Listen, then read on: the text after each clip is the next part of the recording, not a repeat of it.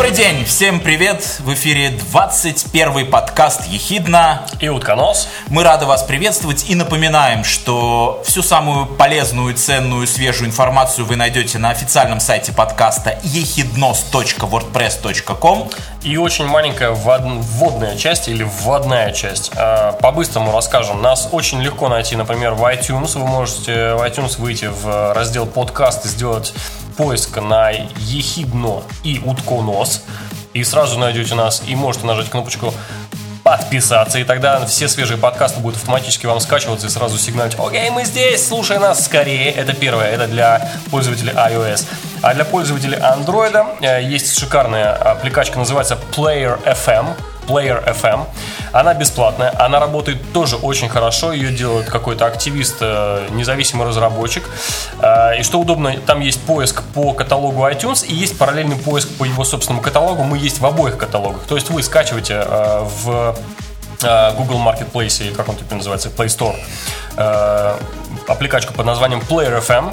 Заходите там в поиск, делаете поиск э, Ехидно и Утконос. Все очень просто тут же сразу находите наш подкаст и жмете кнопочку «Подписаться». И все свежие подкасты будут сразу автоматически скачиваться по Wi-Fi в ваш смартфон. Э, будет э, выкидываться notification, что вышел свежий подкаст. Слушай сейчас же, скорее, скорее, скорее. И все это будет э, с пылу с жару, как теплые, свежие, ароматные блинчики. Ура! Йоу! И переходим к нашим традиционным легким и быстрым новостям. Свежачок, бодрячок, поехали. Поехали. И первая новость у нас сегодня будет из Японии, где японские инженеры разработали и придумали э, необычные литий-ионные аккумуляторы. Э, весь, э, весь прикол заключается в том, что толщина этих аккумуляторов составляет всего 90 нанометров катод и 80 нанометров анод, то бишь 170 нанометров, что составляет, что в 400 раз тоньше, чем толщина человеческого волоса. В самой толстой его части самого толстого волоса. То есть это довольно круто. И, это довольно тонко. Да. И эти же самые японские инженеры предполагают и считают, что прозрачные солнечные аккумуляторы могут быть использованы в качестве умных окон в помещениях. То есть светит солнце, э, светит нам через окошко, и при этом еще окошко берет и вырабатывает электрическую энергию. То есть не надо никаких э, панелей солнечных, не надо загромождать крыши, а, не знаю, сады, огороды и прочие площади. А все очень просто. Напыление на окна, и все круто. 170 нанометров, и вырабатываем электроэнергию. Идем дальше. А, новость номер два пришла к нам с побережья Австралии, с того славного места, которое называется Большой Коралловый Риф. А, в связи с тем, что в последнее время люди, ну, наверное, последние несколько десятков тысяч лет, приблизительно, может быть, и миллион, вели себя крайне расточительно в плане э, природы. Они поуничтожали всех хищников, которые э, сдерживали определенную популяцию определенных морских звезд. Точнее, терновых венцов, так они называются. Теперь эти терновые венцы расплодились в огромных количествах и угрожают буквально съесть коралловые рифы у побережья Австралии. Э, вдобавок там еще с каждым дождем в воду попадает немало приятных питательных веществ, которые Э, эти, эти морские звезды очень любят, и в связи с чем они опять-таки мрачно размножаются.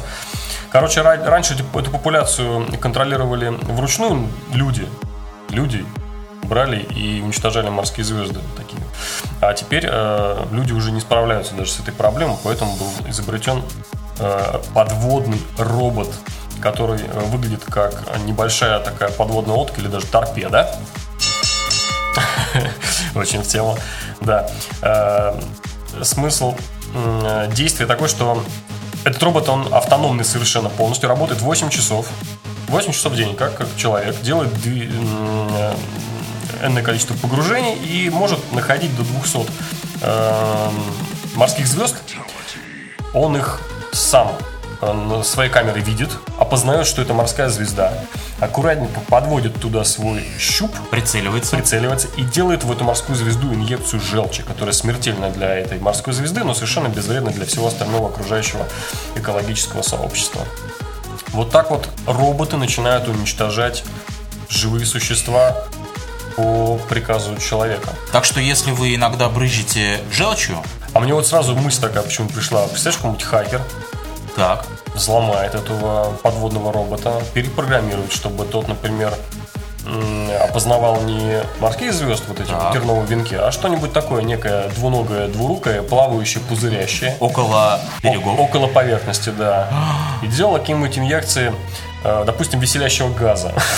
О, Или различных веселящих, весели- веселящие инъекции. Человек искупнулся, да, вышел такой веселый. Да, Это, это я просто сам конец такой делаю позитивно, оптимистично, а ведь можно делать какие-то инъекции совсем плохие. В общем, все опять на волоске, как всегда. Но будем надеяться, что морские звезды уменьшатся с- в количестве, и, и морской робот не выйдет из, из управления и не перепрограммируется. Черт возьми, матрица, она повсюду. В опасности! Следующая новость. Идем дальше. У нас так получилось, что в этот раз у нас э, из Тихоокеанского региона практически все новости. И третья новость не исключение, она у нас из Китая. А точнее, э, даже не из Китая, а про Китай. Э, в частности, новость следующая. Компания J-Data, Data, немецкая компания, чтобы вы знали, так мы проверили. Сейчас, подожди, я быстро русифицирую. Гдата. Гдата, да. Гдата.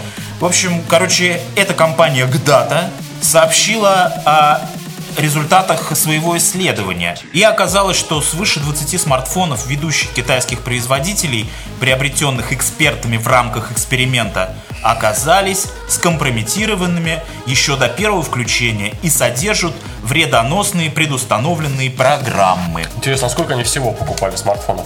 Всего 20? А, ну, свыше 20. То есть они купили, я так полагаю, очень много. А мы знаем, что китайцы производят очень много разных Я э, думаю, что они производят телефонов. практически все. Не, ну, Так, на минуточку. скажем так, что те, которых мы, те, о которых мы не знаем, их Ну очень да, много странные они, да. названия, да. Да-да-да. И интересно, вот э, важно отметить, что в числе таких устройств оказались популярные модели от производителей Huawei, Lenovo и Xiaomi. Я не знаю, что такое Xiaomi, но Huawei и Lenovo определенно... Xiaomi, Xiaomi очень известный э, бренд. Они делают э, очень хорошие, на самом деле, смартфоны. Просто их очень трудно достать вне Китая. Да. Они очень дешевые, очень такие качественные, но... Но, в общем, так или иначе, мы вообще сейчас знаем, что компания, в частности, компания Huawei, она набирает обороты, Они все набирают на, на- навороты. нав- набирают навороты и Они- обороты. а, нет, они обирают навороты. Да. Почему я вначале сказал, что компания J Data, вот эта Гдата. Гдата, она немецкая. М. Да. Э, Более того, Это расшифровывает первую букву. да, и более того, э, у них э, у этой компании э, инвесторы из США. То есть это, я думаю, что это а, а, а, евроамериканский заговор против э, честного азиатского бизнеса. Вот. Э, то есть, э, на самом деле, тут э, это все война и споры и конкуренция жесточайшая. Но помимо всего прочего, э, важно сказать, что компания, специалисты этой компании Гдата считают, что предустановленные предложения осуществляют шпионаж за пользователями. То есть то говорят, что компании Apple и все такое прочее ос- осуществляют шпионаж за Ну, пользователями. действительно, почему только Apple может себе это позволить? Вот, Ну, вот. Эта игра теперь вдвое ворот. То есть это теперь такой пинг-понг. Это во все ворота, игра во все ворота. То есть, короче, новость о том, что э, жесткая конкуренция как раз вот на, на рынке вот этого ПО для смартфонов. Значит так, ребята, бросаем все смартфоны, опять переходим на Nokia. Nokia, Э, Connecting People. Connecting People, э, Sony, Ericsson, вот эти вот десятилетней давности, как раз я недавно вспоминал, да? Что-нибудь такое...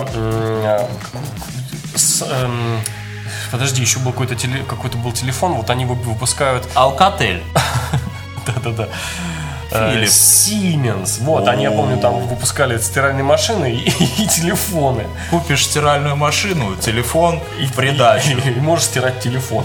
Ну, чтобы телефон, чтобы туда этим телефоном Вот порошок насыпать. Подзаряжать э, стиральную машину и телефон. Ну, вот такие вот у нас сегодня нужно переходить на более легкие смартфоны. Вот такие вот у нас сегодня новости. И мы напоминаем, что вы слушаете 21 подкаст «Ехидно и утконос. Подкаст о том, что будет иметь значение в будущем. Никакой политики. Никаких политиков. И никакой политкорректности. И переходим к нашим сегодняшним основным темам, а их, судя по всему, будет две, если мы успеем. Если мы успеем. А начнем мы с темы, которую мы планировали в прошлый раз осветить, но не успели тогда. Вот мы так все опоздуны, поэтому мы начнем с... Э, я даже не знаю, как это правильно сформулировать. Давайте так. Э, нерешенные медицинские проблемы или как это? Вопрос. Неопознанные, неопознанные болезни. Как это? Ну вот как-то так. Да. Э, на самом деле тема довольно сложная, и мы так вокруг э, да около ходили, не могли определиться, как э, туда зайти. И она действительно сложная, потому что для того, чтобы говорить на эту, на эту тему, во-первых, нужно достаточно хорошо владеть информацией, а второе, ну, скажем, мягко она не очень приятная, потому что иногда приходится, придется нам свалить, сваливаться в симптомы, а это, ну, по-человечески не очень приятно. Ну, начнем с того, что э, буквально э, неделю назад, э, 30 августа, умер невролог и популяризатор э, науки и медицины, и как раз психологии по имени Оливер Сакс. Так случилось, что параллельно, вот как я, я, я узнал его имя, именно потому, что параллельно вот в, в это время читал книжку. Точнее, сразу параллельно несколько книжек именно его. Одна из книг называлась э, «Человек, который принял э, жену за шляпу». Другая книга называлась «Пробуждение», точнее называется. Третья книга «Глаз разума», именно через «З». Э, то есть это человек, который занимался, он психиатр, психолог, пси, нейро, нейропсихолог, нейропсихиатр, и он занимался, вот, вот книга «Пробуждение», она как бы первая, которую он издал, я поэтому сначала начал с одной, но перекинулся на первую, чтобы, ну, читать в развитии человека, и она написана как раз о э, пациентах, которые э, были э, как бы излечены или, или э, излечивались от определенного э, заболевания, у них там был какой-то симптом, определенный симптом после определенного заболевания. И он об этом написал целую книжку. То есть вот так ты решил, да? Да. Ну давай, продолжай.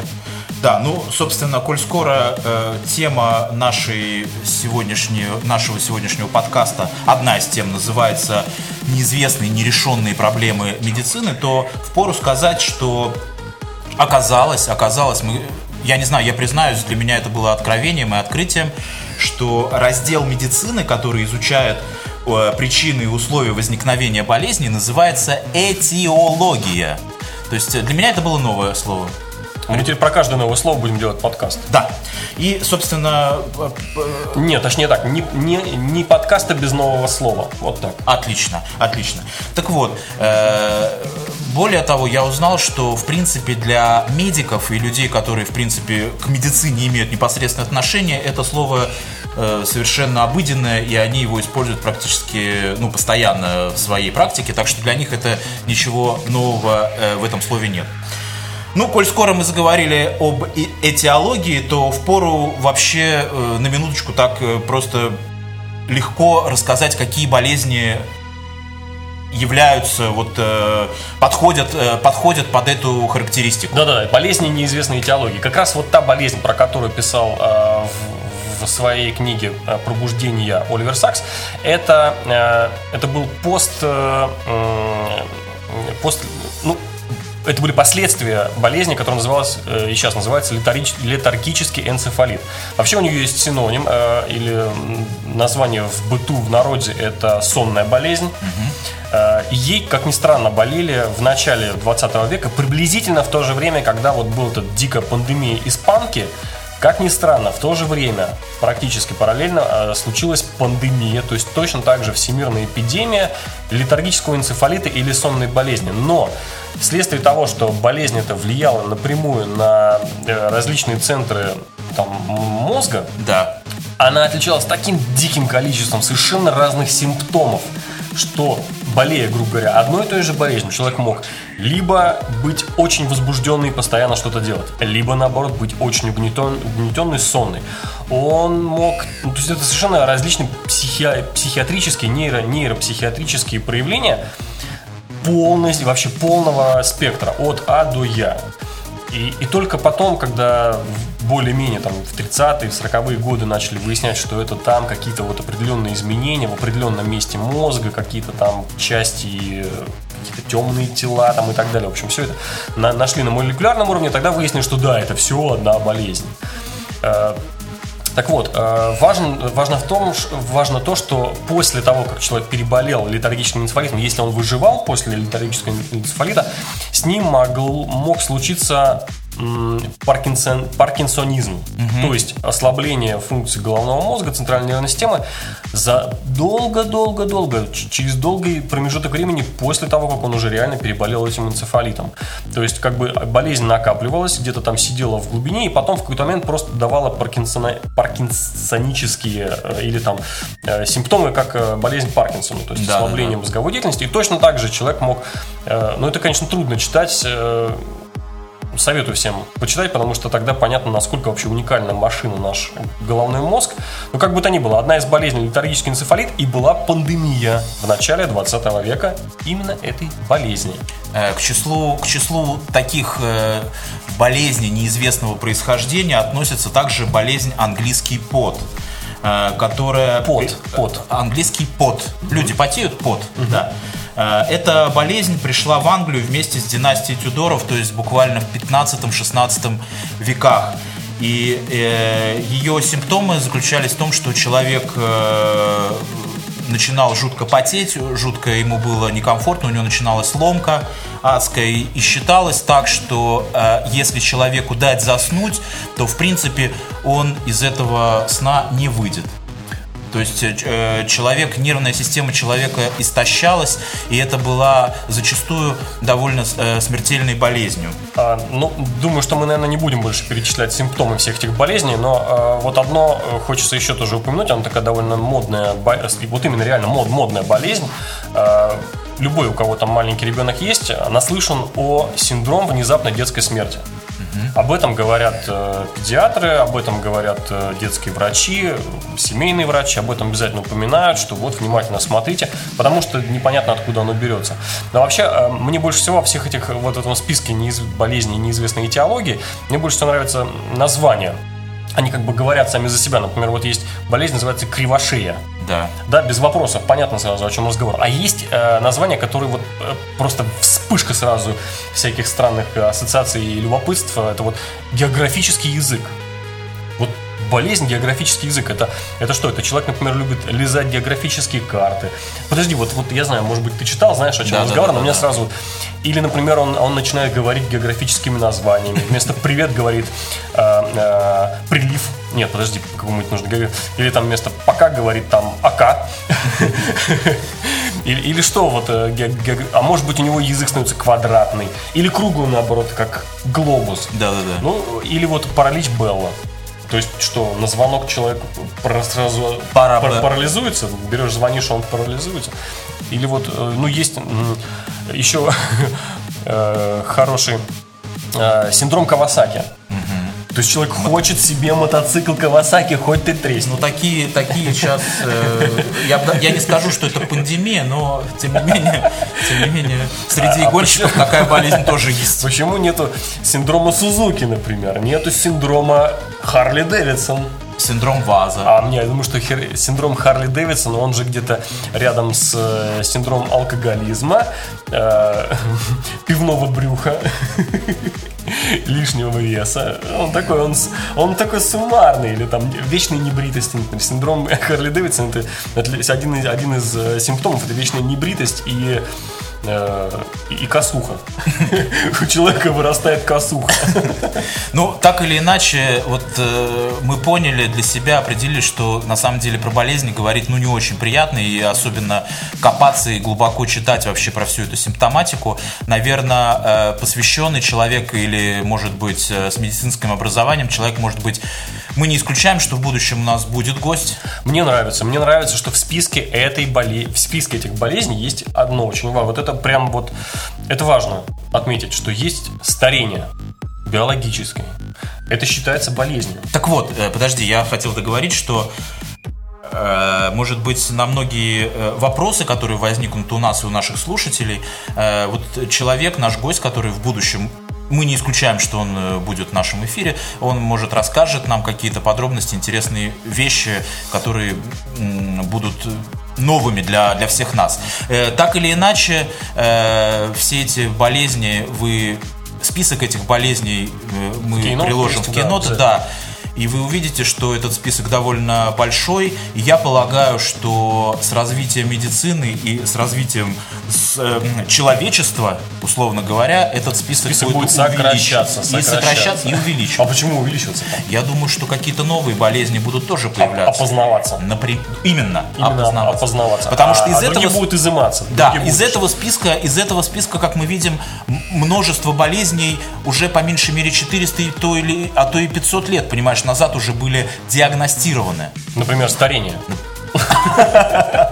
Да, но факт фактом, ученые и медики, они не знают, из чего я вообще считаю, что нам нужно обязательно какой-нибудь следующий подкаст посвятить именно старению.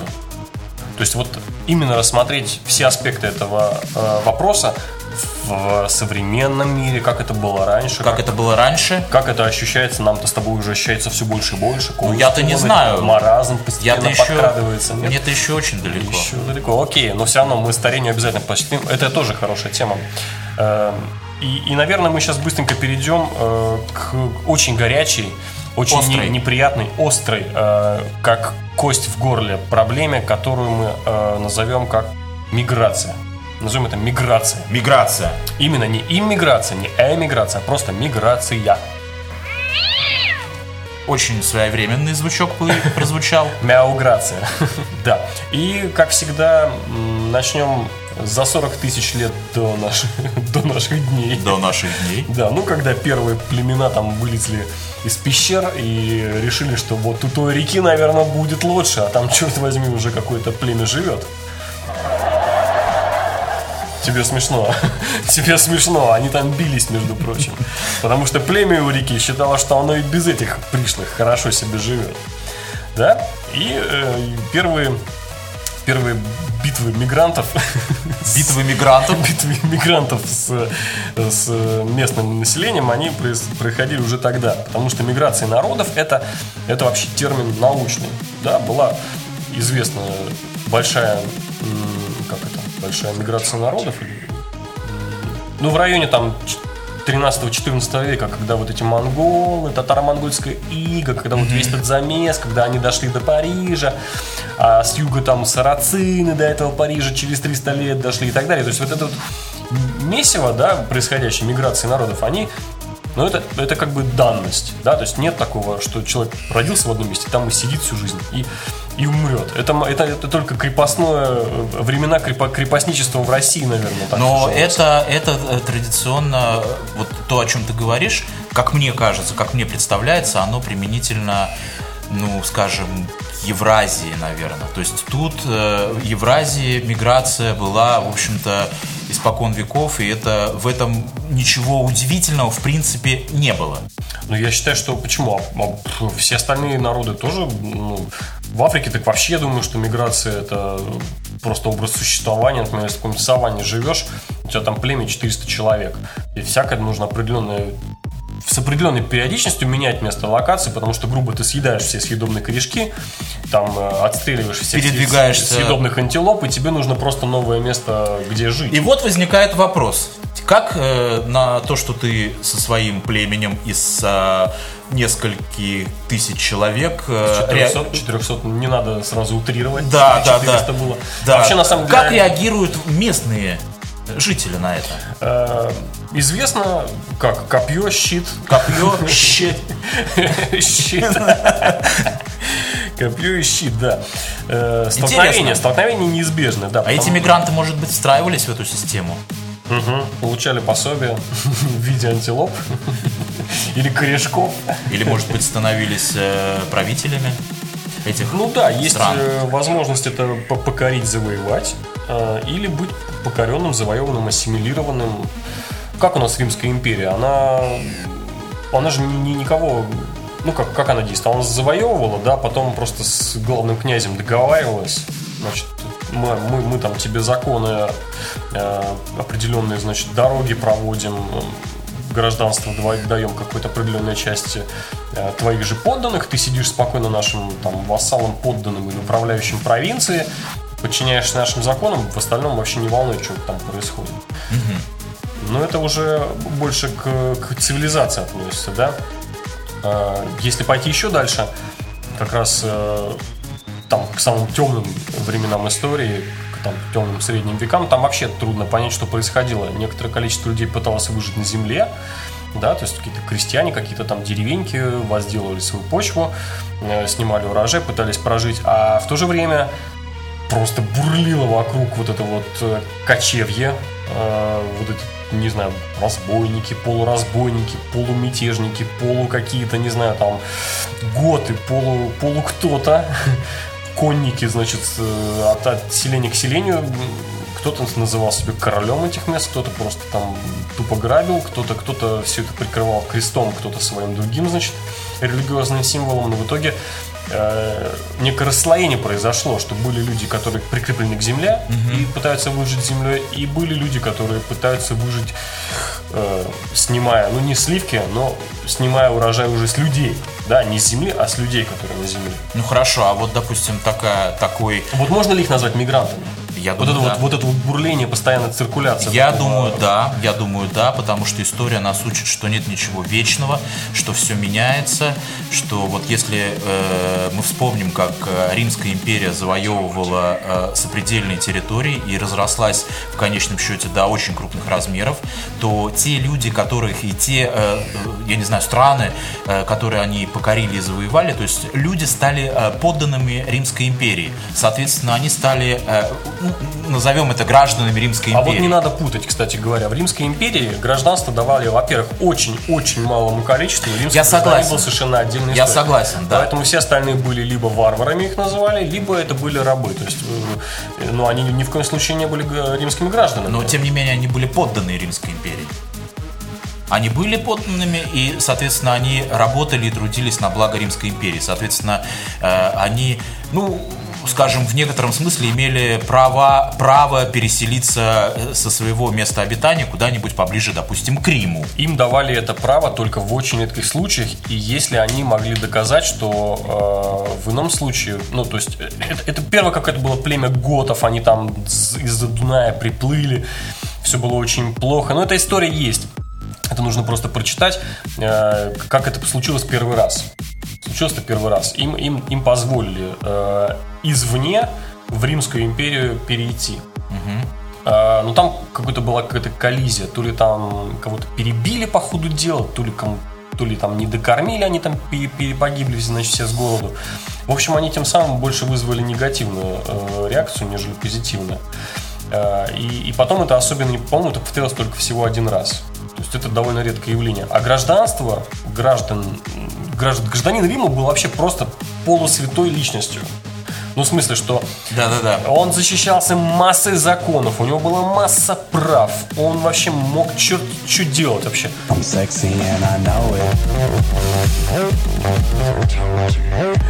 Правильно, хлеба и зрелищ, вот чем это все кончилось. То есть вот эта вот мега защищенность внутри Рима, буквально в самом городе Риме, и там было просто в итоге ты мог там спать на помойке, быть гражданином Рима, тебя кормили и устраивали тебе гладиаторские бои на потеху. Но в итоге мы понимаем, что миграция э, была испокон веков, и все-таки люди каким-то образом все равно мигрировали, куда-то переселялись. Шевелились, Шевелились, да.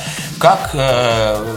Погоди-ка, а вот эти вот знаменитые миграции из Британской империи, допустим, в Америку, в Северную Но Америку... там, там, там все-таки немножко, немножко все по-другому было, потому что, э, скажем, э, когда открыли Америку, э, мы можем, можно, кстати, для кучи, до кучи еще сказать и про Австралию, что тоже когда обязательно, ее, обязательно. да, что ее, что когда эти э, государства, а Австралия материк открыли, соответственно, э, они были как э, колонизированы, условно говоря, и именно колонизированы, и, колонизированы и мы знаем, что заключенные были отправлены насильственно туда изначально. Потом уже люди, которые, ну, мягко скажем, не самые обеспеченные, которые искали счастье, погони за длинным рублем, за длинным фунтом, Да-да-да. Я просто хотел сказать, что вот в, в, в, в период истории, который называется колонизаторский, да, когда вот это вот из Европы вспышка такая, или там, не знаю, взрыв этот во все стороны разлетелся, да, э, то же самое Южная Африка, например, Голландия просто колонизировала только в путь вообще. Потому да, что там, там да, возник да. свой язык, который сейчас там когда выбираешь язык, да, устанавливаешь любую операционную систему, первый язык какой? Африканс. Африкан.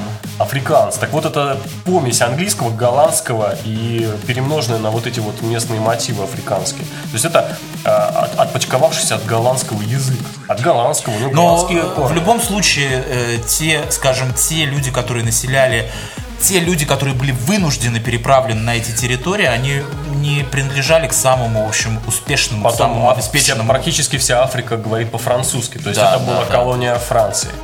Э, вся Южная Америка поделили Испания с Португалией. Да, да, да. Северную Америку поделили тоже Франция и Я вспоминаю вот э, про Северную Америку, про США, да, вот э, фильм Мартина Скорсезе «Банды Нью-Йорка», когда там, соответственно, ну, откровенные рецидивисты и бандюганы там жили, которые приехали вот из Ирландии, из Англии, вот туда и населили вот этот Ой, а город, а эти вот трущобы. А потом замечательная итальянская волна туда Абсолютно, абсолютно. Да, Или да. фильм, допустим, «Титаник» известный. То есть, принципе, как, главный как, герой... Это как надо, как делать надо, как надо делать, чтобы не доплыли.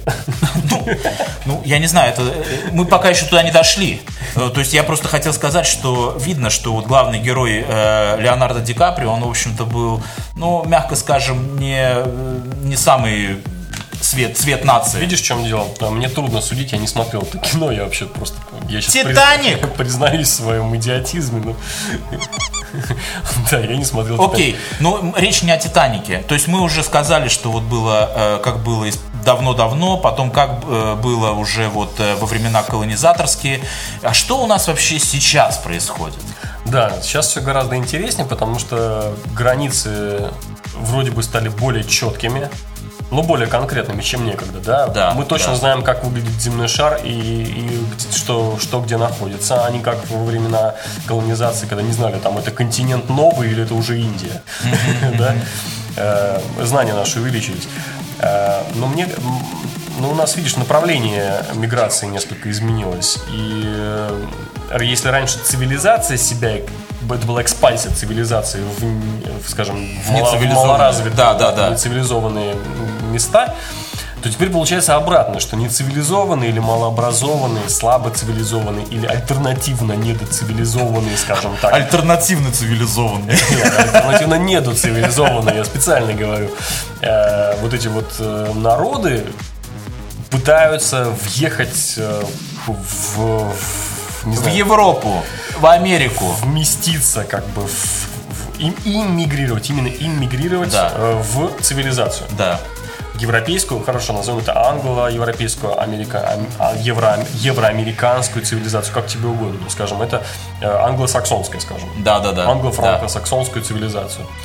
И вот тут возникает вообще масса всяких... Спорных вопросов. Вообще вопросов, проблем. И тут, если мы начнем это обсуждать, то а мы подкаст, который не касается политики, во всяком случае мы стараемся политики э, не касаться, а тут, судя по всему, мы просто будем вынуждены это сделать. Да, это сложный вопрос, э, но, но при этом нельзя не, как бы не сказать ничего, да, нельзя просто да. промолчать, потому что сказать что-то нужно. Давай скажем. Чис- чисто напомню, никакой политкорректности.